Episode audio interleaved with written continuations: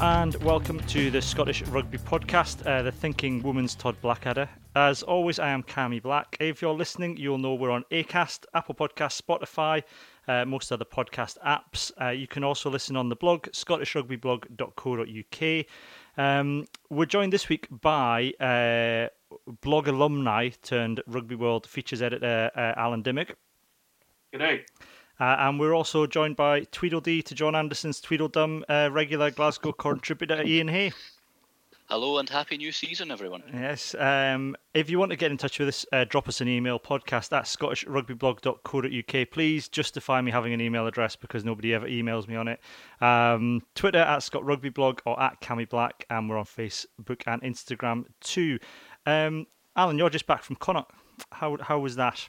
I am just back from Connacht actually, and they're, they're a bit raw still about the uh, the Glasgow win there the week before. Uh, it was fine, but as I spoke briefly to George Biagi immediately after the game, and he said the first game he ever played at Connacht was it was like the rain was coming from the ground up. It was not it was not a dry day, uh, but you know it was good fun actually. Yeah, you know, for, uh, first time in a long time I've been there, so yeah, I enjoyed visiting that ground. The um the sponsored sin bin got a run out as well, didn't it? It did. Uh, in fact, I, I well, you'll have to get the next issue of Rugby World to see. But I, I also made use of that, that um, sin bin myself. Ra- rather than the broken chair that Adam Hastings decided to sit on. Yeah, yeah. um, we first things first. Um, are you both fully subscribed to Premier TV? Right. Uh, for full disclosure, I, I I can I have the ability to watch it, but I haven't seen any of the first two weeks of action on it. That is that is fine. Um, we can you can just chip in with your general feelings on things. Then, uh, Iain, how how are you finding the coverage? Um, well, I've just got it on the the app. Um, I think the coverage is all right. Uh, you know, some people, to be honest, I didn't uh, have audio on for the uh, first round of games. I was watching on mute, apart from the Glasgow Connacht game, uh, where the co-commentator made the annoying mistake of calling Zander Fagerson Ferguson. Um, but other than that, I think it's been actually pretty decent. Yeah, um, um, that seems to be the overwhelming opinion, which surprised me because normally people are fairly down on new things. Um, there was so, yeah, um, there was some grumblings, um, I think, about there being a bit of Irish bias, but people seem to be generally accepting of it, and, and I think it probably comes from the fact that well, Edinburgh have been away, so you're always going to get the bias when you're playing away. So um, yeah, it seems to be a fairly good start. Um, anyway, we caught up with uh, Rory Hamilton to uh, find out what we can expect this season. Okay, we're joined on the line now by Premier Sports commentator Rory Hamilton. Uh, Rory, welcome to the podcast. Yeah, thank you very much. Um, the first thing we always ask people when they come on the podcast is what club socks they'd wear if they were selected for the Barbarians. Yeah, interesting. We see. I've been waiting for this one. so yeah, I don't know if it doesn't probably doesn't count as club socks, but uh, I guess old school first fifteen socks at uh, at Lomond School in Helensburgh. But I think they've now amalgamated with Helensburgh Rugby Club, so I'd probably uh, I don't know if, if the old school socks still exist. Um, yeah, have to so try. I might even do a fin and fin and do one of each. Um, yeah, because I also play played a bit for um, St Paul's Old Boys down in London. That's my uh, brother-in-law's team. Uh, so you know, a couple of times a season, go down with them or, or tour with them in the summer. And and so I could do one of those socks and one of the old Lomond School ones, I think. Yeah, good choice. One each. Like, what what position do you play when you do get out? Uh, well, school was very much uh, fly half, um, but you know the, the the older that you get, and that, well, actually, it, it probably goes against that um, because when I've been going down and playing with uh, the old St Paul's team you can't really go straight into a team and play 10. So I, I, I end up stuck on the wing. And pace was never a massive forte of mine, but um, but it's, it's usually an older set of boys, so you sort of suddenly become the uh, the quickest man on the park, so you get stuck out on the wing. But it's quite interesting. It's good fun. Good. Um, now you're part of the Scotland team for the Premier Sports uh, coverage, um, and um, you made your debut commentating on Edinburgh v Connacht in 2009. Is that right? Yeah, yeah, that's right. That seems a long, long time ago. I think Edinburgh racked up over 60 points or something like that. Yeah, I was um, going to say there was two games that year. When I looked it up, there was two games that year, and I think was it the, so. There's one which was 65 points, and I think most from Chris Paterson by the looks of things. Yeah, yeah. I remember that it was um, so it was STV Rugby, and and uh, I just started working on it. I think we'd done a couple of weeks of the program, got our um, sort of feedback from viewers and things like that, and everyone was saying, well, you know, you've got Irish commentators and Welsh commentators on games, but where's where's your Scottish voice? I kind of joked in a in a in a meeting. Oh, I, I could do some commentary for you. and then was driving down because at that time I was staying up north uh, at my parents' house in Speyside, and was driving down for the weekend of work. And uh, the boss sort of said, "Ah, oh, you know that that joke you made at the meeting at the meeting. Well, you're on this Friday night, Edinburgh Connacht." So uh, that that was kind of how it all started. Very good. And so, how do you normally go about preparing for a match? Yeah, it's a good question. Actually, uh, I'm just doing that um, right now. Um, I, I, I think you. I mean, I do sort of probably a couple of days of uh, just intense sort of statty type things, but a lot of that is actually you don't you probably don't use very much of it. There's a lot of writing things down on paper, condensing um, wider stats and putting it down on paper. So you've got it if you need it. But to be honest, you probably only use a very small percentage of it. But I find it helps because it gets you in the mindset for that game and exactly what's going on. And I guess sort of the rest of the time, you know, be it from even once once your game is done, you know, you're looking forward to the, the next weekend and you, and you, you pick up on everything that's that's going on around the league or around certain clubs that you might be doing uh, soon after that. So it's it's just kind of an ongoing thing, which is is kind of helpful when you're you're enthusiastic about the, the given sport anyway. So you know, it just it kind of comes naturally to you. Yeah, and what? So when you're actually sort of sat there, what what have you got in front of you? Because I mean, famously, Bill McLaren had his had his big sheet, and I've seen different commentators. Sometimes I'll just have you know the, the, the lineups with various notes inside. What is it that you use? Mm-hmm. Uh, so I I do it probably slightly differently to Bill. So I, I basically have a page, an A4 page on each team, and I find it's easiest to write them out in position. So I've kind of got a template of that uh, with the, the forward sort of dominating in, in their set formation, and then the backs uh, lined out after that, and then and then it just goes from you know age, playing weight, stats for that season, caps, any interesting little facts that you you've found out on the way, you know their record against the team that they're playing. Like you say, a lot of the time you, you don't use a lot of it, but I do find that it uh, it ingrains certain things in your mind and just helps you that you know the number of times that you've then looked at that piece of paper and you know that you know number 13 that week is Nick Grigg as it is you know this week for, for Glasgow Warriors. So that's that's how I find it helps. And then I usually then have a uh, a page in a book just of general match stats you know what it means all the different permutations what outcomes can affect what uh, and in that as well, that when you can put any scripted bits that, that you need, because generally the, the you know the top of the once they throw to the commentators, probably that first couple of minutes until kickoff is generally scripted as as you uh, go through teams out and and uh, the lineups and so on.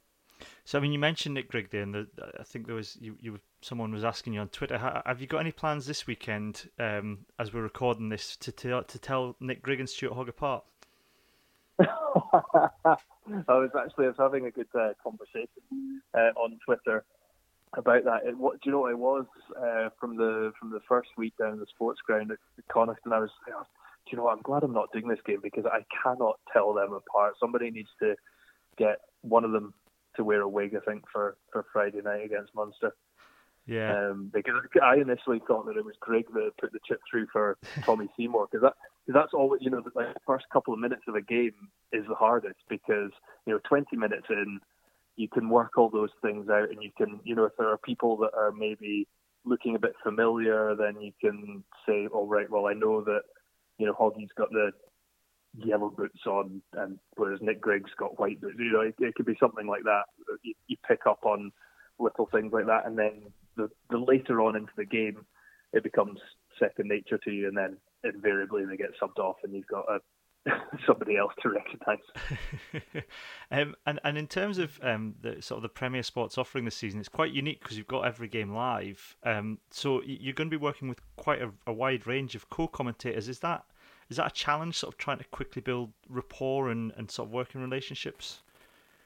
Yeah, I guess so. I mean, um, I, I think it's it's a good challenge in that way. Everyone works differently. Um, a lot of these guys have got got really good broadcast experience, or they're new to it, so they can they can bring fresh ideas uh, to the table. So first first week up uh, down at the Ospreys uh, for the Edinburgh game, I had Jim Hamilton and Sean Holley, and, I mean they're they're both brilliant broadcasters. They're certainly not afraid to.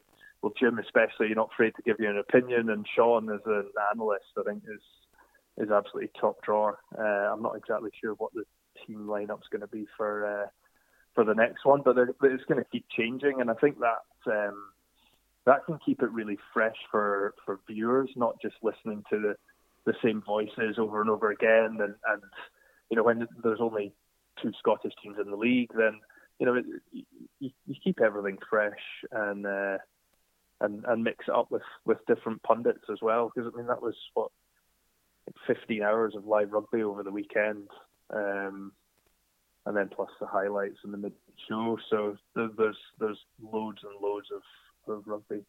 Yeah, I was going to ask you about, about Sean Holley actually because he's he's famous in Wales for, for getting his guitar out at any opportunity. Is that are we likely to see that? Do you think during the Premier Sports coverage? I'll ask him next time, as long as I don't need to provide any uh, musical background because then I think everyone will be turning off. um, you, have you've, you've commentated on um, other sports as well. You've done I think a bit of sevens and, and football most recently. Is is there anything sort of unique to commentating on rugby? Um, that's interesting. I mean, I guess rugby. I, I mean, because I'd say the, the majority of my experience before this is is football. I find rugby slightly different in that when when the ball's in play, there's there isn't a lull.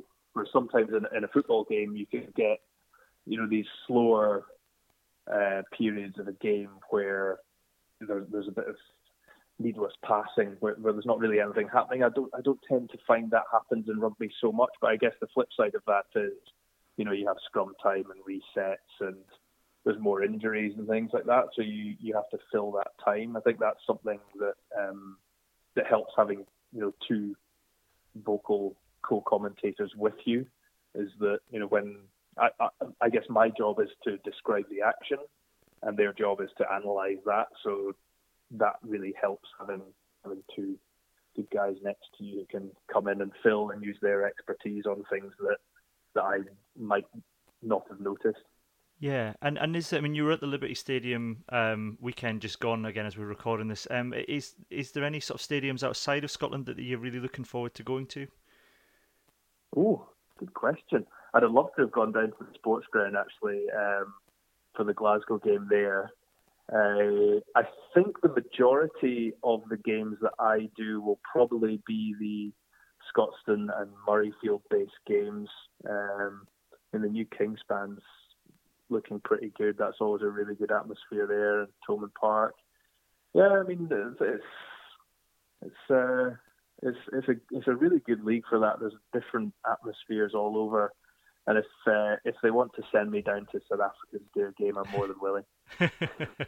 yeah, I wasn't going to ask you to choose between Murrayfield and Scotstoun because um, yeah, we, we get accused of bias enough on the podcast by both sides, I should add, which I think means we're doing it right anyway.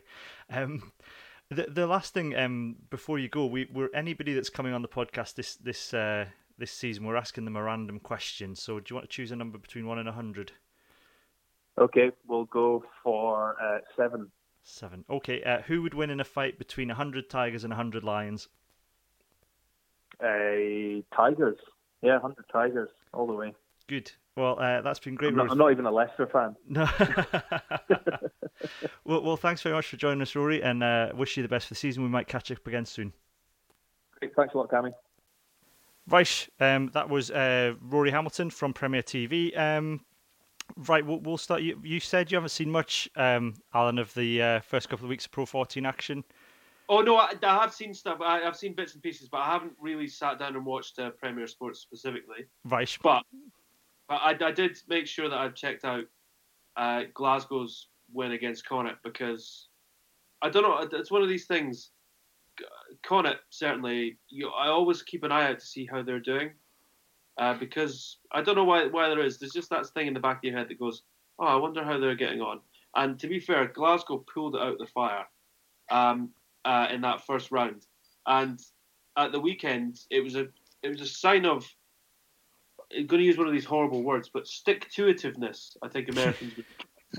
but that ability to just keep cracking on, which is you wouldn't always associate. And in fact, one question I'm going to ask you guys is do you think Stuart Hogg kicking is going to become kicking points is going to become one of the real themes of this season? Iain, what's your you you were you at Scotstoun this weekend? Yes, I was. Yeah, I was there on Friday. Um, so Pete Horne having a, another shocker off the tee. Um, I think I mean, Hastings is a good goal kicker as well. Uh, Hogg usually has just been left to the, the Hail Mary efforts. Um, but, you know, obviously Horn was having one of his one of his off nights, so Hogg took over.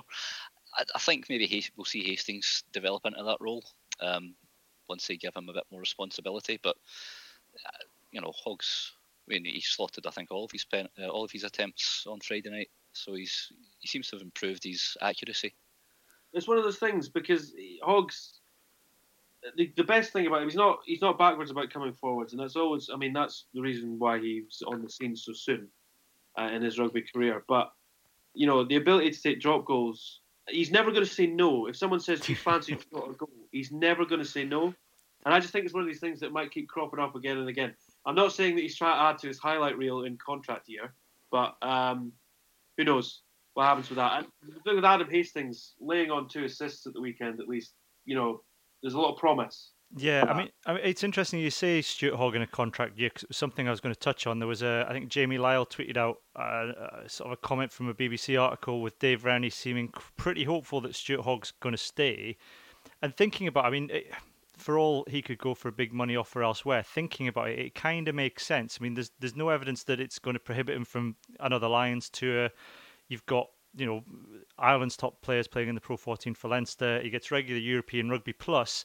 He's not going to be running to the ground like he would be in the English Premiership and in France. So if he wants a long career, I mean, he's not paying. You know, he's not being paid pennies at Glasgow. So if he wants to, you know, have a longer career, then staying in Scotland isn't necessarily a daft choice. Well, I'd say that it's September. We're two games into the new season. So, as much as people might want to begin talking about this, Stuart Hogg's personal history with contract negotiations clubs, I don't think there's going to be anyone adding, anyone from his side adding to the conversation for quite some time. Yeah. Uh, with that one. The the only uh, I think someone threw out on Twitter tonight the uh, the loosest forward I think it was on Twitter throwing out that Stuart Hogg's love of Hawick uh, might might be the only thing that plays into this. Where, but but as I pointed out, that could mean a move to the Falcons because you can easily commute from Newcastle to Hawick. Absolutely. Yeah, easily done. And he's not moving to the south of France with his his skin tone. Um, uh, Iain Glasgow, then you, you you were worried over the summer that they hadn't recruited well. Is I mean, it's hard to tell from the first two games of the season, but are those fears partly allayed? Um, well, like you said, it's it's a bit early to tell. Uh, one thing I have noticed, well, I mean, Oli Kebble, um, he's basically like a new signing because he had so little action last year with his injuries. Um, but the set pieces have looked very good. Um, the scrum, uh, we, have we've, we've dominated both Connacht and Munster in the scrums.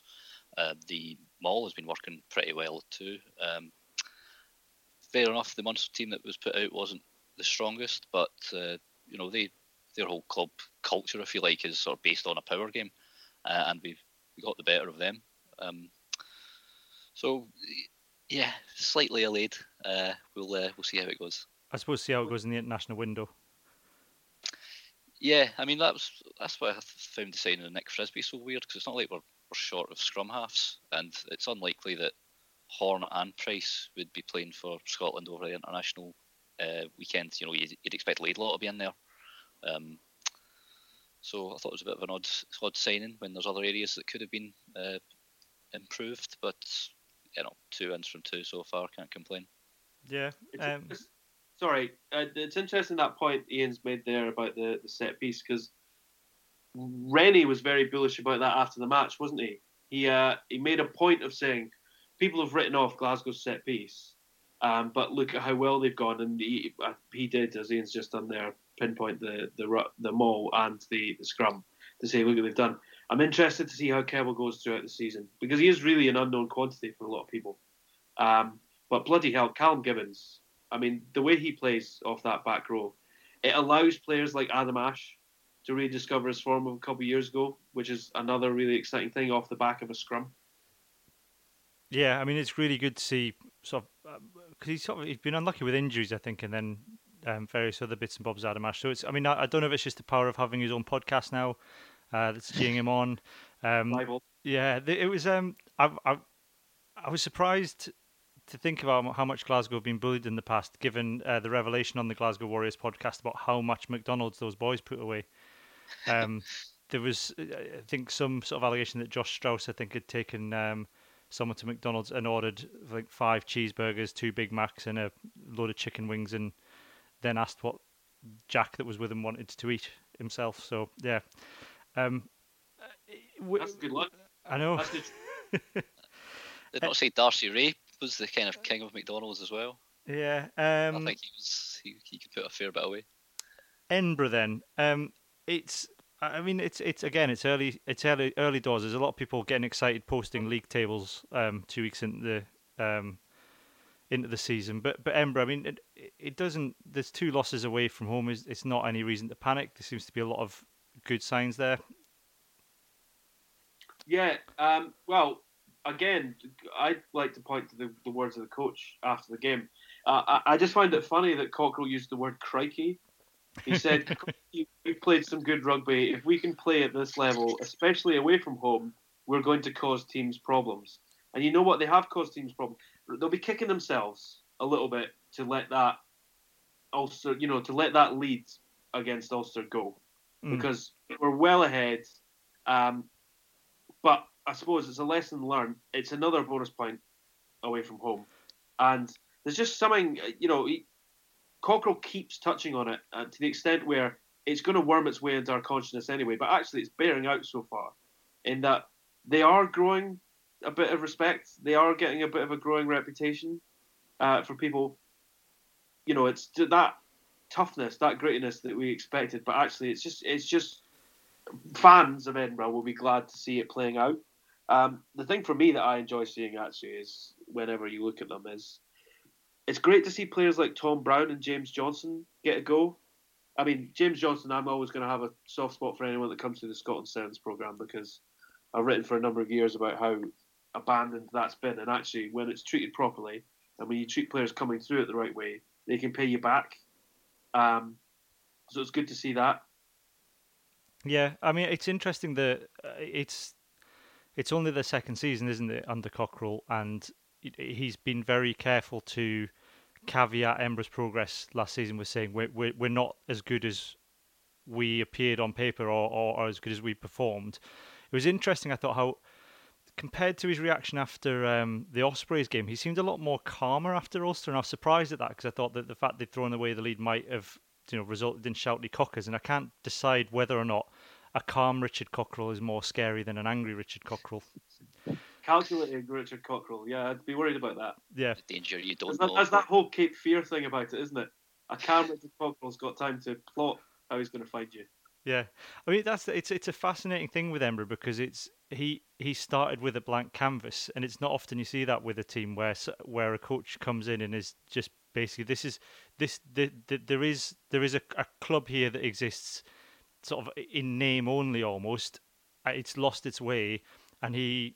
I, it's not. It's hard to think of many other examples in sport where one man can come in and just say, "This is what this club is going to be," and, and sort of define it in that way. I mean, I suppose you could say Pep Guardiola, but he had sort of already had sort of associations with Barcelona historically. I'm not comparing him to Pep Guardiola, but exactly what you've just done. I'm not saying that Richard Cockerill is Jesus, but um, but no, it's interesting. It's not often you see that in sport that somebody coming in who uh, isn't previously associated with the club and just having carte blanche to sort of shape it as they want to.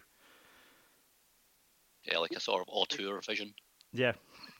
And you, and you know it can pay dividends because you saw what oh, I mean. Going back to them, I've already spoken about them a lot recently, but I mean, Pat Lam at Connacht gave you the blueprint for that, didn't he? Yeah. Yeah. Um, the one thing that was interesting about the um, Ulster game, and I'd be interested in uh, particularly your view, Alan, on this, is the uh, Mark Bennett injury. There was a lot of talk on Twitter about it being a dangerous clear out, although Richard Cockerill, I think, came out today and said he thought it was fine. It's this, the croc roll. Yeah. I mean, uh, if you ever want to talk to anyone on Twitter about uh, croc roll, uh, you can speak to Rugby World columnist Ben Ryan about it because this is a particular bugbear of his. Um, interestingly, actually, if you read the next issue of Rugby World, our other, our other, our only other guaranteed regular columnist, the secret player, gives his view on the croc roll as well. And I can tell you that both aren't really favourable of it. But it's one of these things that I remember. I remember being in the Caledonia Rugby Academy.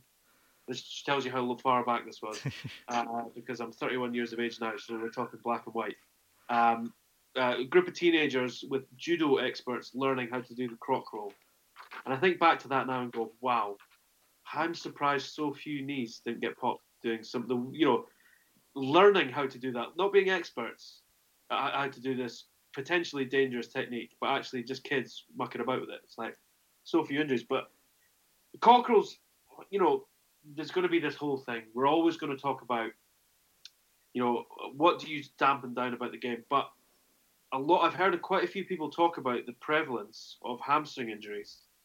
Um, it's something that I, I, think actually you might see a few articles speaking to colleagues in the press. I think you might see a few articles about this coming up uh, over the over the coming weeks and months about the way that rugby has changed, where actually hamstrings coming off the bone is going to be an injury that people are going to be talking about a bit more. Yeah, I mean, Iain, what, what what's your take on this? Because the, the I think uh, Sam Warburton last week was sort of tweeting about there be should be more protection in the, the ruck for the for the jackler. Well, I've I've written for a few years now about the fact that at the moment the guaranteed way, the only way that you can hurt and you can get rid of a jackler and it's and for it to not get the whistle blown on you is you do the croc roll which again people have lots and lots of issues with, or you absolutely line someone up and you launch yourself at them.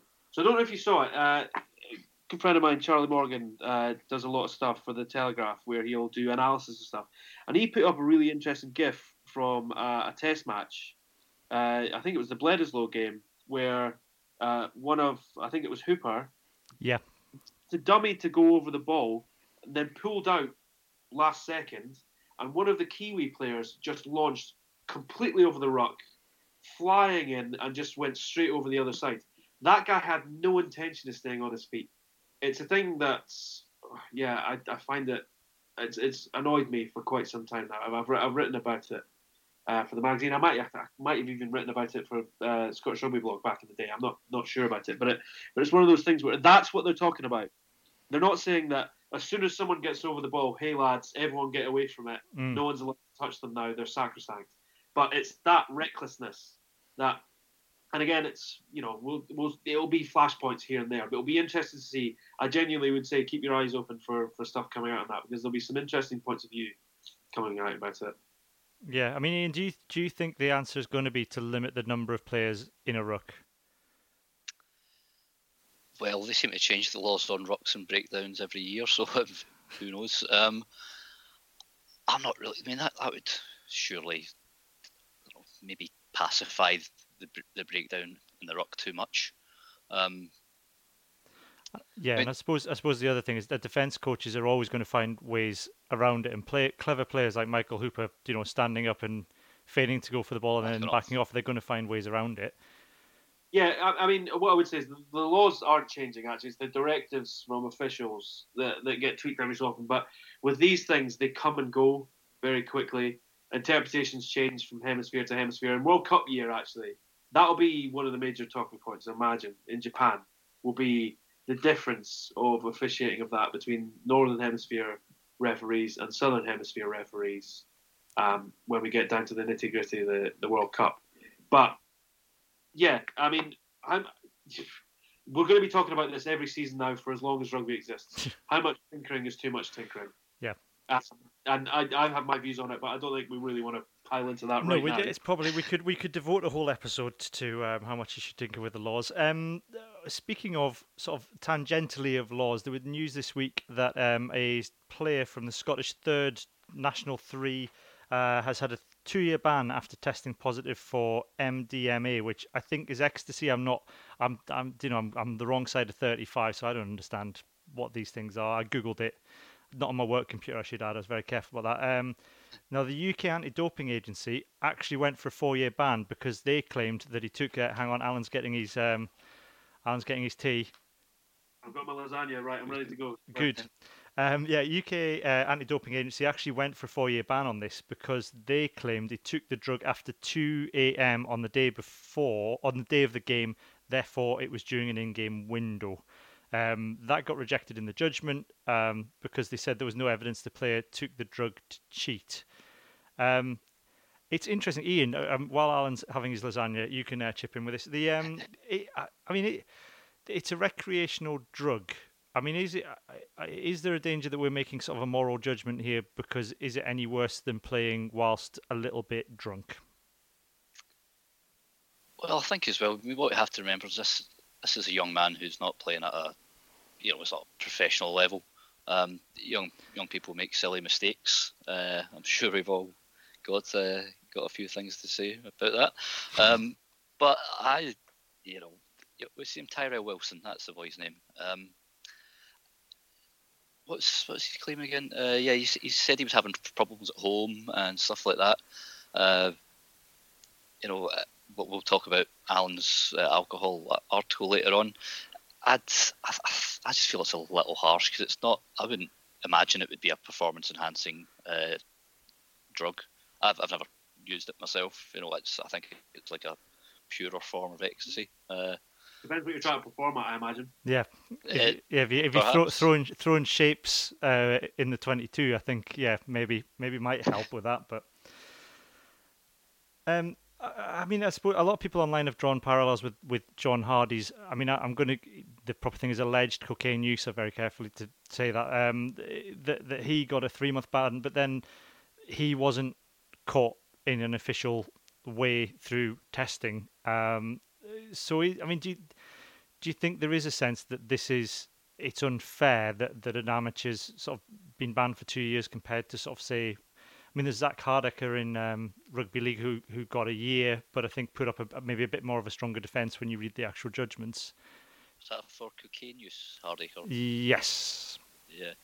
Uh, well, with the Hardie situation, um, I, th- I think we've talked about this a good few times. I mean, yeah, I think it was you that told me Hardie sort of dobbed himself in. Um, maybe there may have been a witness who was uh, perhaps going to grass him up, but he dobbed himself in. And like you said, he didn't fail a test. Um, but you know, Hardie'd been out for such a long time um, with myriad of injury problems. You've got to have a little bit of sympathy, I think, for someone in that situation. Uh, you know, they're probably thinking, well, I'm not going to be back playing anytime soon. I might as well just go a bit wild. Um, you know, as professional sports people or sports people, uh, in the case of Wilson, uh, Tyrell Wilson, you, I suppose you should know better, but if there's an underlying reason for it, that should be explored first, I think, and taken into consideration. I mean, there's a there's a multi-layered element to this. Um, there's there are lots of different moving parts to it. From the from the the main point of, if you're looking at it from an anti-doping standpoint in the entirety of U, uh, UK and Irish sport, is it the best use of UK anti-doping mechanisms to catch this player? Is that sorting out? Is that are they going to stand behind that and say, look at what we're doing in sport? Isn't this fantastic? I don't think it really shows too much. Uh, I think it shows you that if they're willing to, we always hear about how little money they have and how far behind the cheats they are and how they're always up against it, but they're fighting the good fight. I don't know if fighting the good fight against this young lad is really the best use of their time and, and money. Uh, the other element to it is that should there be, and I've spoken to, I've heard a few people speak about this before, and in fact, should that be a bannable offence in sport to take something that is not, by certain measurements, performance enhancing at all? Coke, I've heard a lot of people talk about this with cocaine, for example. Is it truly performance enhancing? Is smoking marijuana performance enhancing? Now, there's lots of different layers to that element. So you can talk about that. The other elements you can talk about is, as Iain mentioned there, what's going on with this young lad. Uh, now, I don't imagine he'll be uh, uh, thrown on the trash heap. You'd hope that people from the club are, are there to support him uh, through this. Uh, his mates, fine, great. If he needs any form of what you call rehabilitation, fantastic. Hopefully, there's that opportunity for him somewhere and people helping him out with that. You have to come back to it though. Does this compare to professional sport? It's almost like apples and oranges, really, if you think about it. Mm. Yeah, no, I'd agree with that. I think that's that's the the, the part of it that that sort of stuck in the craw a little bit is, uh, you know, I think a ban's warranted. It's just two years out of a sport, and if you read the statement, a sport that he clearly loves, and obviously offers some form of to a certain extent offers some form of rehabilitation in a way, you know, to be support, you know, a support mechanism for him in a way. Is it right to remove that from him at a time when he possibly needs it most? Um, I, I, what I would say here as well is that I'm not.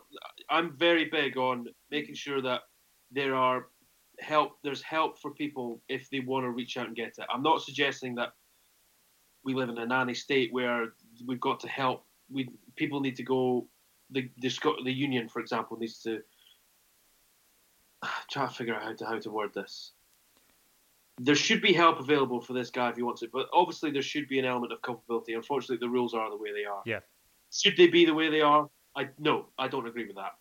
Yeah, I mean the, the interesting thing reading your long read about alcohol, and I know it touched a little bit on drugs, Alan, was the the extent to which the, in professional sport, um, alcohol abuse, particularly, but but maybe drug use as well, is, is hidden, and that players are sort of, um, do you know, at the end of the season, someone is sort of reported as having some sort of innocuous injury, and he's sort of like carted off to another, released from a contract, and all of a sudden appears at another club. I mean, is that? Do you get the sense from what you were looking into that that's a big problem?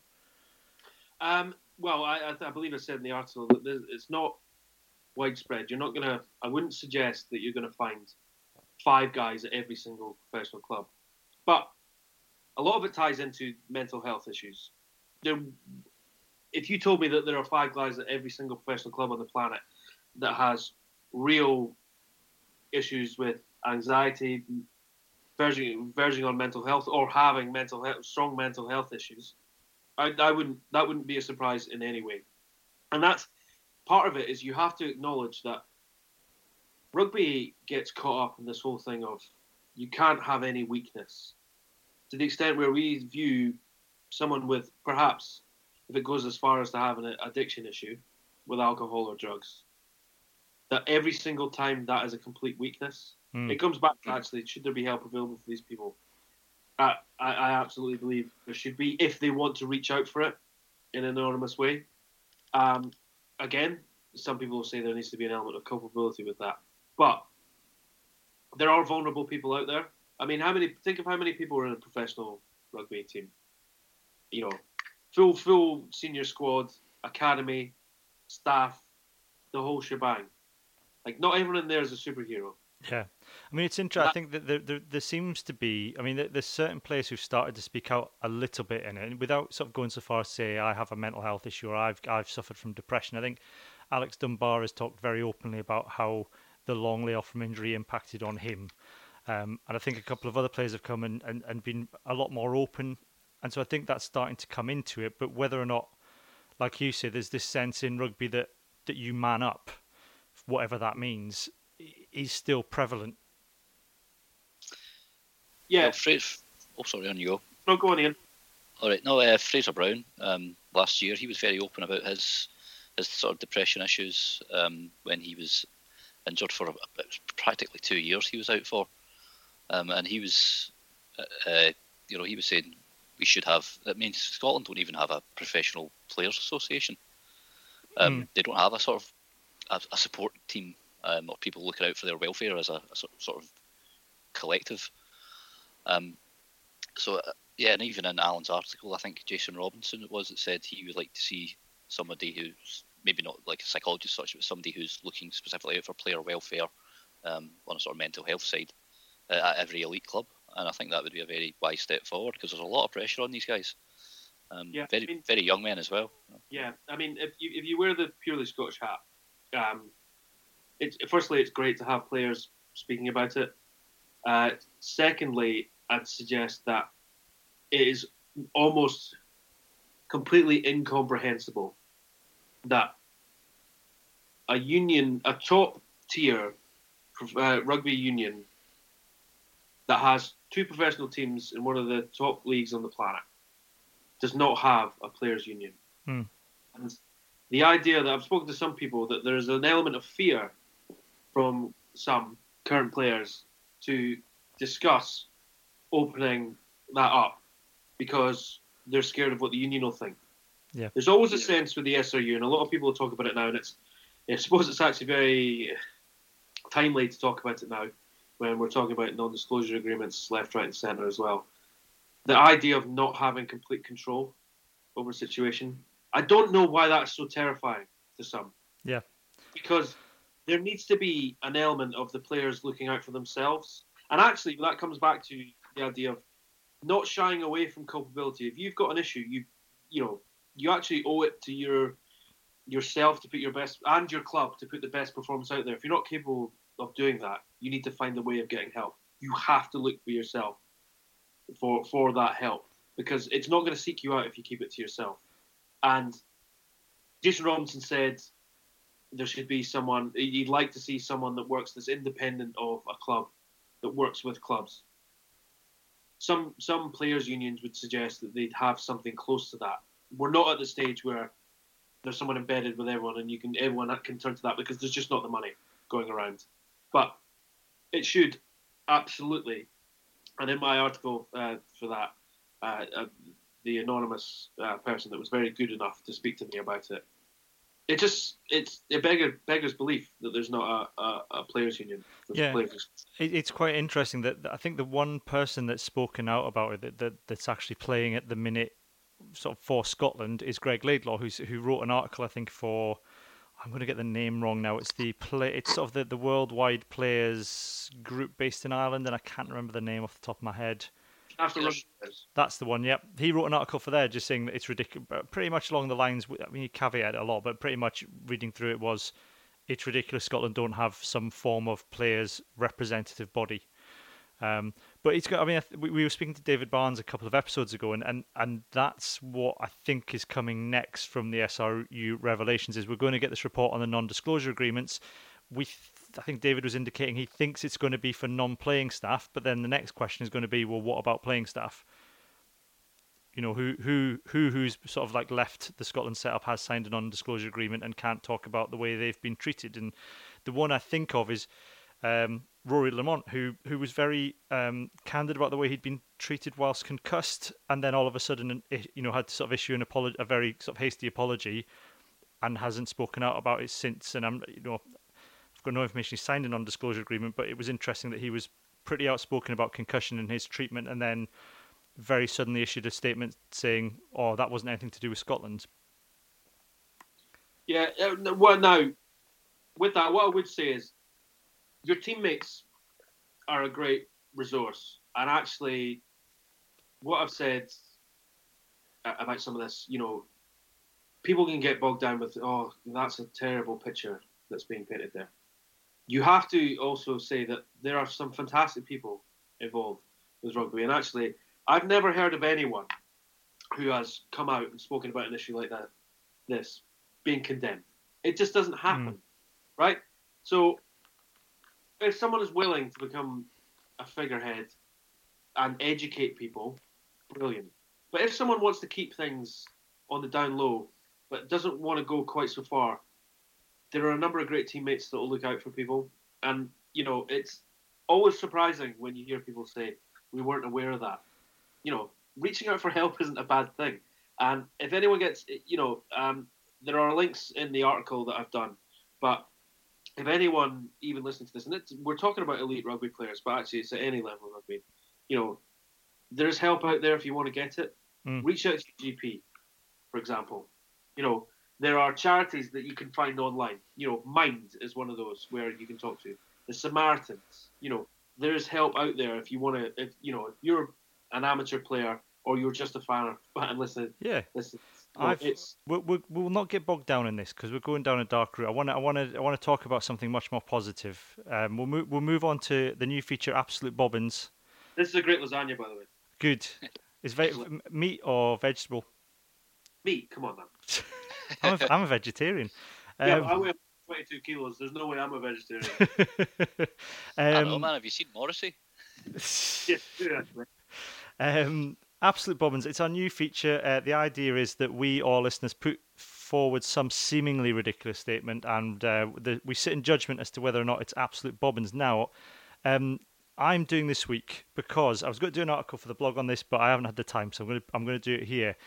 Um, it's off the back of the rec- the revelation from Stuart McInally that he didn't have a throwing coach until Richard Cockerill turned up after being converted to hooker. Now, this got me thinking: Do we need to reevaluate our previous views on Ross Ford in light of that? So, having thought about it, this is my this is my statement now. Ross Ford has, has been let down by successive Edinburgh and Scotland regimes. He's been a great servant to both club and country and should be regarded as one of Scotland's all time great players. It's a sad reflection of the dark period in Scottish rugby that Ross Ford was unable to reach his full potential after being selected for the Lions tour in 2009. The Ross Ford 2019 World Cup campaign starts here. Uh, Iain, you had strong feelings about this when I sent you this on Messenger. Um, is that absolute bobbins? well, yeah, I'm just uh, going to say to the uh, listeners, you know, this this audible magic you're hearing doesn't just happen straight off the bat. You send us a sort of agenda, um, and when you put that in quotation marks, I said, uh, "Who the flipperty gibbet said that?" um, just because I've I've never heard anyone being so high in praise of Ross Ford. Um, I mean, throwing wasn't one of his problems. Uh, you know, his arrows were usually pretty decent. Um, I, I am calling absolute bobbins that he's he should be regarded as an all-time great. Uh, I mean, like I like I said when I replied to you, I mean, maybe if he hadn't been part of the Scotland team for so long that had been so poor, um, maybe I would reevaluate my opinion of him and, and say, oh, actually, you know, he did he was part of a, a glorious era for Scottish rugby, but he was he's been there a long time, uh, and a lot of that is when we were pretty crap.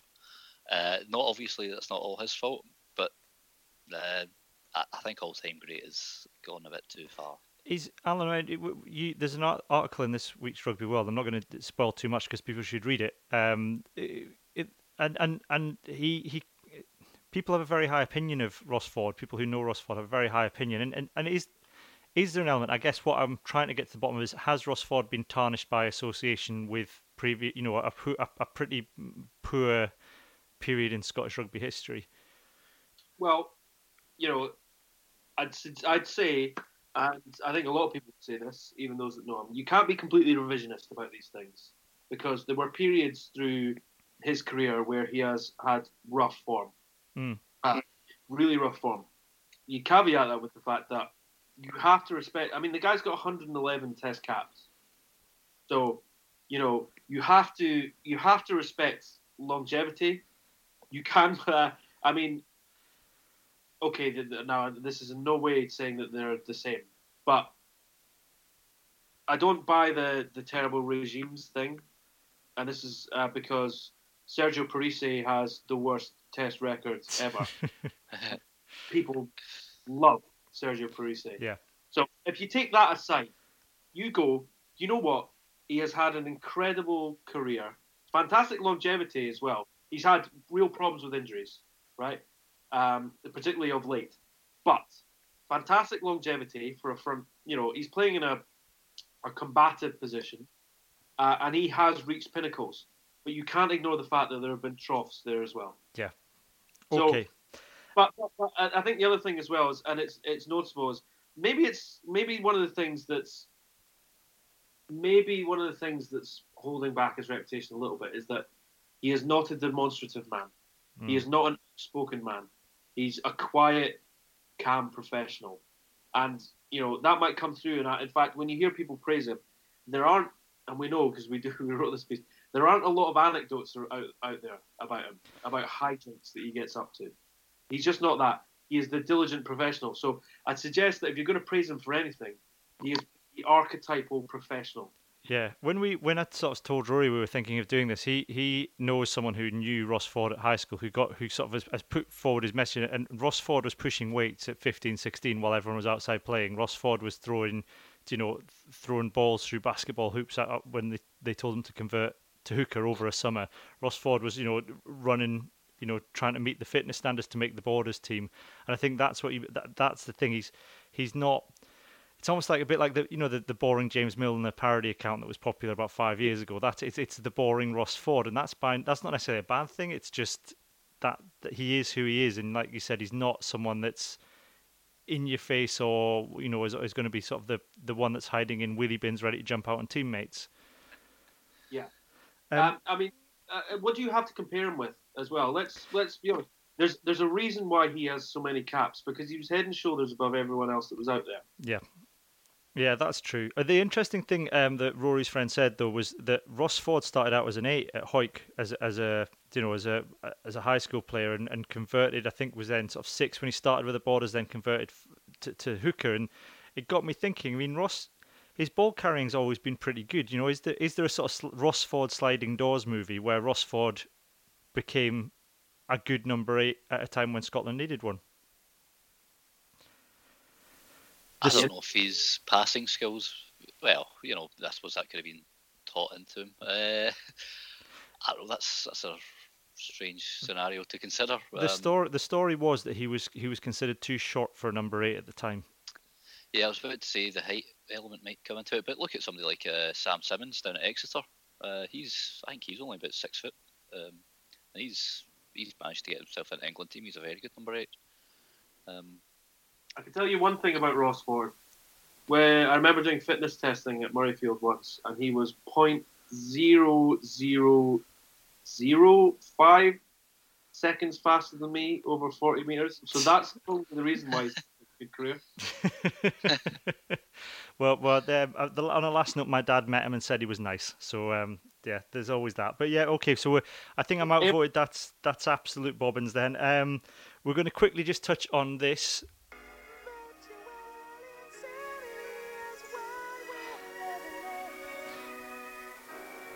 Yeah, it's a bit, it's a virtual Finsanity. Um, or sort of look at overseas players. I need to shorten these jingles a bit. That went on too long. Um, Finn Russell, currently top scorer in the top 14 on 39 points. Uh, Greg Laidlaw's tied fourth on 32. Um, sticking it to all the Greg Laidlaw haters. Um, there's an article on the blog that Rory's done. Duncan Taylor is out for a long period now with a knee injury. Um, looks like it's going to be about six months. Um, the um the, the we've got a bit of exclusive news now.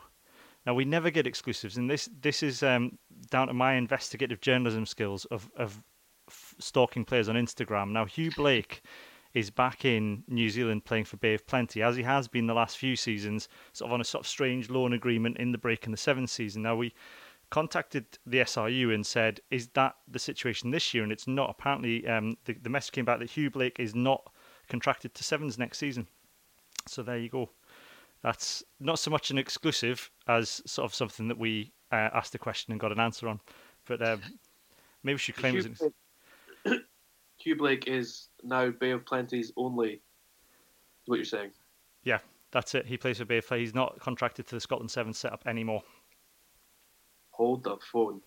Yep. Was he was he not drafted in by Vern? This is the thing. It, it, ends a really. It's a really been a really strange chapter in Scottish rugby history if you think about it. Because Vern, he he was brought in as Vern Cotter's man. It was Vern Cotter sort of brought him across from New Zealand. He was sort of parachuted into the Edinburgh team against who was in? Was it? Um, I don't even know who the coach was at the time.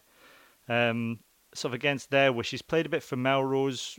Didn't get a particularly great write up. Then sort of was straight into the Scotland squad. I think for the Six Nations ended up sort of across at Glasgow where he sort of played centre for a bit. And then he was in the he was in the wider training squad for the world last World Cup. Played pretty well against Italy, didn't make the squad, and then sort of disappeared into the Glasgow squad again, and then emerged in the sevens. Where I mean, you know, he had, a decent run at sevens, but it's it's it's an odd sort of uh, it's an odd one. I think chalk it off to that. It's it's it's not. It's it's, a, it's another sort of strange sort of project player that's brought across without anybody aside from the national coach seeming, seeming to actually want him. Yeah, it's a very whole strange scenario. I think uh, it's another thing. Adam Ashe, he got he played for Scotland against South Africa in an absolute mauling we got before he'd even played a professional game for Glasgow, and that was around about the same time. That was like just when Vern Cotter had come in. Um, Ashe though has you know he was on a uh, one of the development contracts at the time and turned, he's actually turned into a pretty good player. I think it's just a shame he's injured quite often. Um, but yeah, the whole Shug Blake thing is a bit it's a bit of a nod. Yeah. Anyway, so that's uh, that's the one and only exclusive we will ever have. Um, so so who knows? Uh, I just like to if you if we're talking about players outside of Scotland that are doing well, I think it's just worth giving it. Well, firstly, it's Laidlaw uh, with Clermont. I mean, they are having a hell of a season. Mm. He's going to have the time of his life. Um, he's, you know, that trademark grin of his. He's going to probably going to be seeing a lot of that this season because Clermont just look unstoppable. They're flying. I mean, obviously, we're only three games into the top 14 season, but they are just smashing teams at the moment. Uh, but the other one is, and I think you guys will be interested in, is just how well David Denton's going down in Leicester. Because, uh, okay, it's been a difficult week for Leicester. Mm. They sacked their head coach after an absolute smashing against Exeter. Geordan Murphy's in uh, uh, interim, but the the belief is that he'll be given a long time this season to to prove his worth. But speaking to a lot of people uh, down down here in England, uh, Denton was one of the few, if not the only player in that extra game to get pass marks.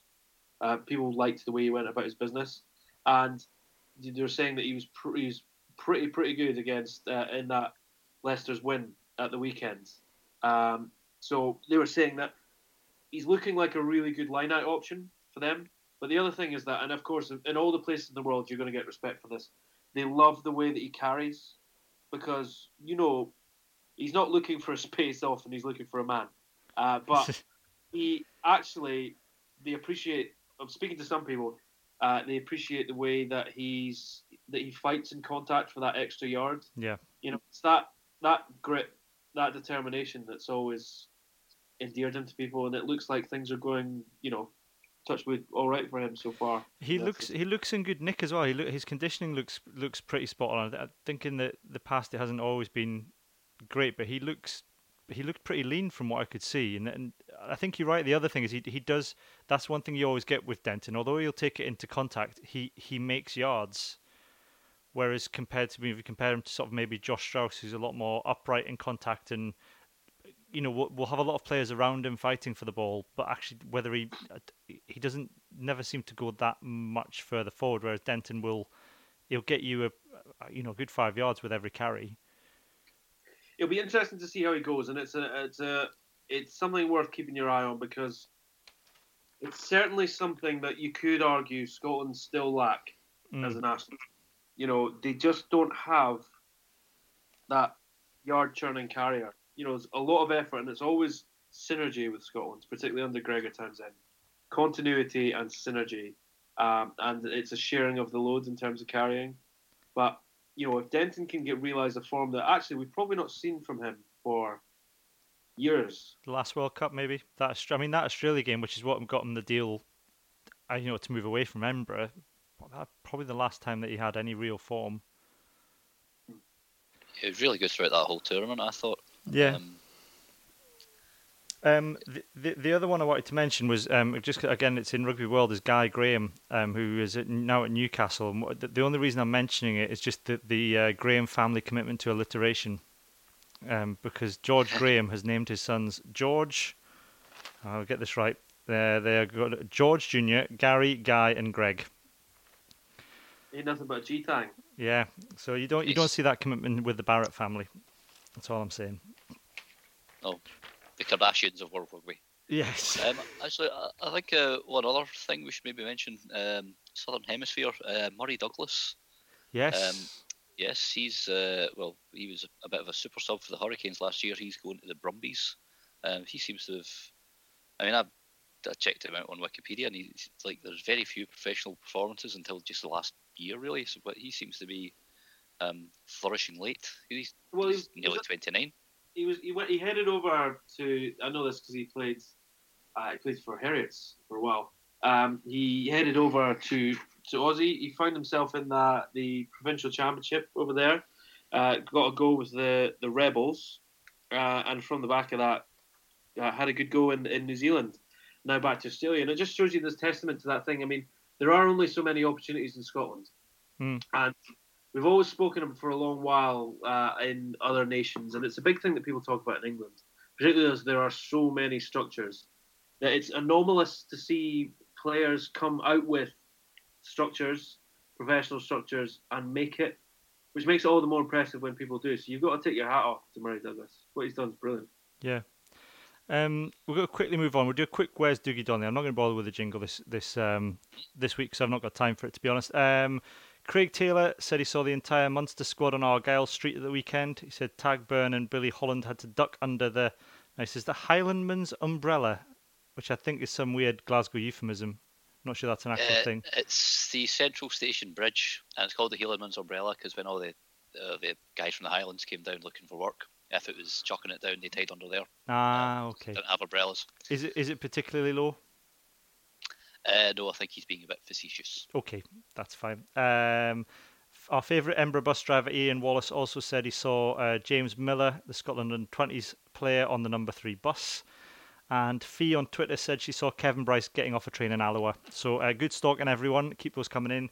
Um, we'll do hands in the ruck now. Um, Can I add my where's Dougie Donnelly? I was going to, yeah, I was going to say I've, I've, I actually had that down on the note because you're not, you normally have some pretty decent ones.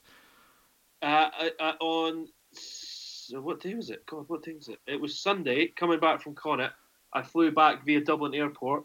I got a stupidly early flight. Flight. Guess who I bumped into at 7:20 a.m. at Dublin Airport? None other than Scotland age grade cap Stuart Lancaster. he was on his way back to Leeds for a night, I think, and then he was heading back to back to Dublin to prepare for this weekend's. Well, he uh, can, he he still lives in in uh, the north of England, I think, doesn't he? He commute. He splits his time absolutely. Yeah. He wasn't too so, um, but off uh, for Leinster. Uh, frustrated was the word he used uh, in our one and a half minute conversation. Uh, so here we go. I bumped into Stuart Lancaster at the airport. That's good. Uh, somebody did say they, they got a play. Someone I can't remember who it was said that their friend got on a plane with uh, Dougie Vipond to some Scottish island, and Dougie Vipond was upset that they wouldn't open a tab for him at a hotel. Um, so if Did you ever, say, "Don't you know who I am I?" yeah,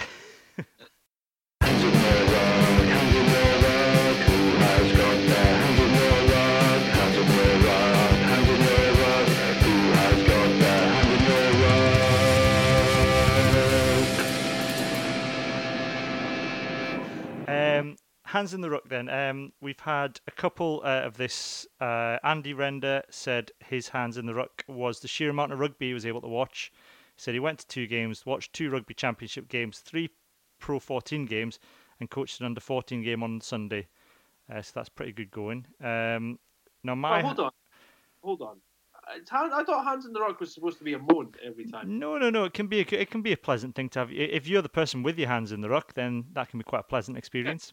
Got- okay. Get stamped on. Yeah. It's just in any other business sort of section. It just it, what it does is it allows us to talk about things out with of Scotland. It's just an excuse not to be entirely Scot- Scotland focused. Um, although mine is Scottish focused, which is the um, it's a tweet that's now been deleted, but this sort of weird rugby agency that were advertising for EU UK players to come and turn out for su- a super a unknown Super Six team. Now that tweet's been deleted after there was a bit of a Twitter storm, but um, it just strikes me, and I don't think there's any sort of guidance or note from the SRU yet about what the team, how the team should be made up. But it, it would strike me as going against the intention of Super Six if they were to be filled up with, you know, um, Safa's, you know, Aussies and, and, and Kiwis who are just coming over for a bit of a jolly. um, or even sort of you know players from England that you know are just sort of coming up to get a, a semi-pro contract. Um, that doesn't necessarily seem to be in the spirit of what the Super Six is about.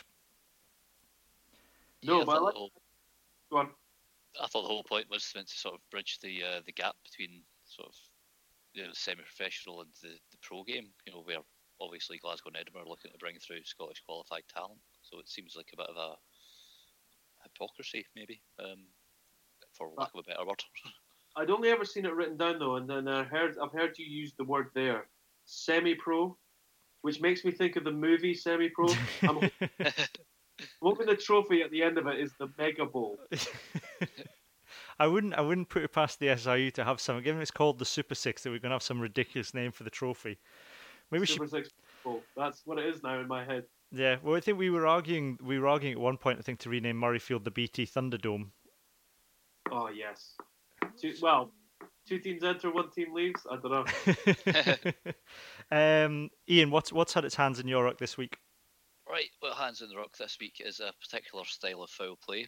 Um, I think we've probably all seen Mathieu Bastareaud and his forearm smash, but it's not that. Um, it's when um, I've seen it a few times uh, over the years when uh, players are in the process of scoring a try, there seems to be a fair few, well, not a fair few, but you're getting some cheap shots and late shots.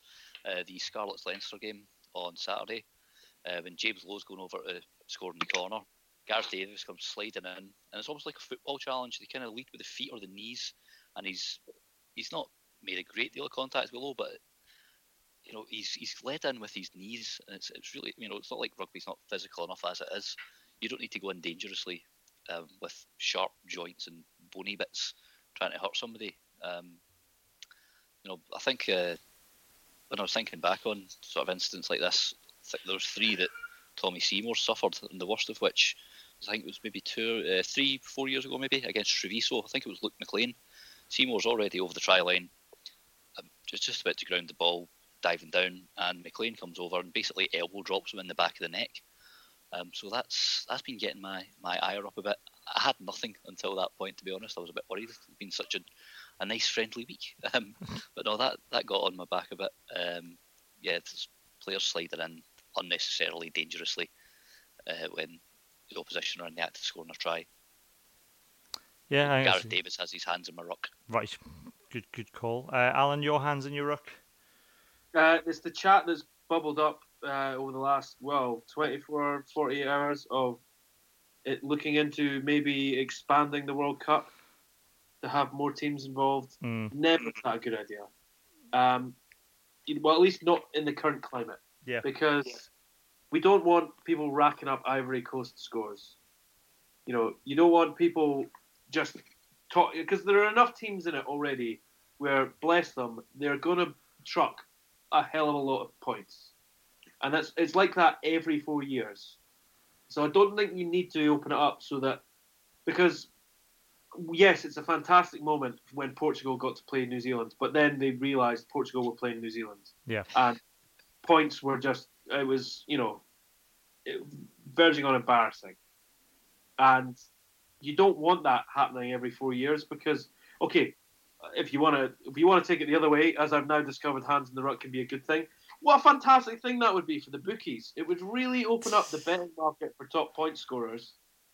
Yeah, yeah. I, I, I'm not necessarily sure that sort of a Germany uh, game is necessarily going to be a, an easy sell either at this point.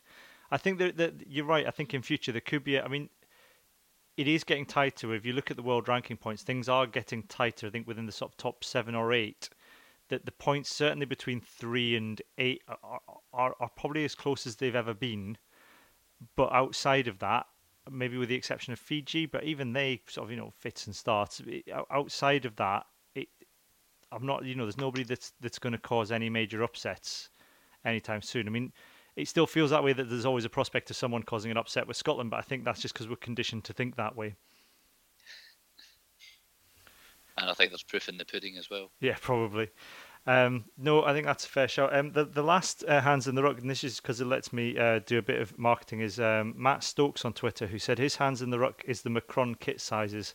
He says the three extra large training jersey, uh, Matt's a larger, larger gentleman, uh, is the same chest size as the six extra large Matt shirt, but they both have wildly different lengths. Now I'm I'm tall and I, I, I feel Matt's pain um, from from going and trying and buying um, you know shirts that fit me that aren't either ridiculously long or uh, like a sail on me. Um, so I feel Matt's pain. Um, Matt also complained about that there's no Embra female tops apparently due to a lack of demand. Um, so that's no good. But yeah, it, it's worth worth looking out. Um, first fifteen. I, I'm probably persona non grata with a lot of Embra fans because our, our website did a, a, piece where we are the, we're in the same company as uh, Marie Claire. Yeah, we, uh, we covered we covered this last week, and I called them Marie Curie. So apologies for that. Oh yeah, well the Yeah, I was, I was going to make a very inappropriate joke about. Uh, no, I won't do it. but well, yeah. So uh, you know, if there's anyone out there that has got some beef with us about this, I can only apologise. I, I actually said, replied when I got the, the answers back from Marie Claire and said, "Thank you very much for this." I must say that I'm really shocked that the Scarlet's Away shirt did the, didn't make make the list for most disgusting. And the response I got, which was brilliant, was uh, fashion is a fickle beast, Alan. so, you know, next season it could be in vogue. We well, yeah, the um, we were um, we were wondering about this because the, both the Embra and Glasgow shirts seem to be reviewed from the point of view of only 80s references, which was Nick Faldo's clothing for the Glasgow and um, 1980s computer games for the Embra one. I, mean, does that more about the writer or Macron? I don't know. What does it age Macron? Or does it does it age the Macron designer? Or does it age the uh, Marie Marie Claire journalist? Who knows? Um, I like the Embra shirt. I've said it. I like it. I think it's it, it goes well with jeans, and that's my test. Does a shirt go well with jeans? Then it's a nice shirt. The uh, is that the the blue and burnt orange one? Yes, the one the one that looks. Yeah. I said it looked like there's a game in the 80s called Lights Out where you could draw with lights with a little pen. Yeah. I think it looks like See, that. I like that one, and I like the Glasgow away. The Glasgow home top would be good if it wasn't for the sponsor, which seems to be misaligned right in the middle. I think that would look really cool if they'd moved the sponsor, but they haven't. So they haven't. Yeah, I suppose it, they paid they pay their money. So if if anybody wants to buy uh, any of the kits, then um, uh, first fifteen, uh, which is uh, I'm going to get the website right. Did I write it down? No, oh, yeah, rugbystuff.com. If you go to their website, um, they've written an article for us on the blog uh, looking at the latest kits. And if you go to the website and enter the code SRB10, you can get 10% off your purchase. Uh, the code's on the blog article too. Uh, in other news, we're launching our merchandise tomorrow. We've got merch. Now, you from tomorrow, you can go to our Redbubble store and you can buy yourself a Pinball Mishard uh, top or phone case or mug. You can get a Laidlord mug which uh, says Laidlord and then has the definition for being drunk written on it. Um, we also have uh, some Zandbags merchandise as well, uh, which is now, which is one of my. What was incredible on Friday night? No Zandbags. I know. I was disappointed with the lack of Zandbags on Friday night. Yeah. Was he? Yeah. Oh, he just, I don't know. He just seemed to be winning scrums and not getting involved. You know, he was, uh, yeah, he had a great game actually. I thought, I think he's, his scrummaging seems to have improved. I don't know if that's maybe Kebble helping him better on the other side, or if it's just he's got to be a wee bit more noose now. But uh, no, he seems to have been winning a fair few scrums. He's a married man now as well. So yeah, it was a couple of weeks ago. Maybe that might maybe that might be helping with the scrummaging. I, I don't know. never never played front row or been married, so. anyway, buy the kit, everyone. Just yeah. Buy the, buy the merch. Buy our merch. Come and ah, give us give us yeah. give us money just in case my laptop packs in and I need to buy a new one. Um, so anyway, um, you can also buy Scottish Rugby Blog podcast branded goods if you want, including stickers, and we give one away free um, every podcast now to our favourite commenter, and I'm going to give it to Matt Stokes just because I feel he's paying about the um, shirt. So Matt, if you want your free sticker, uh, get in touch. Uh, podcast at scottishrugbyblog.co.uk, or I think you're on Twitter, so you can drop me a DM then, and I'll send it off to you. Um, but that's it for this week. Um, we might be back from Minipod next week uh, when we're talking to someone in a bit more detail about the um, issue of recreational drugs um, from the Sports Integrity Initiative. Uh, who got in touch and, and, offered to have a bit of a chat with them. So we might be speaking to them next week in a mini podcast, and then we'll be back in a couple of weeks for the full pod. But from now, it's bye from me and bye from Alan and Iain. Cheerio. Thanks, chaps. Thank you very much. Cheers, Cammy. Cheers. Sure. Speak and to you later. Yeah, speak to you later.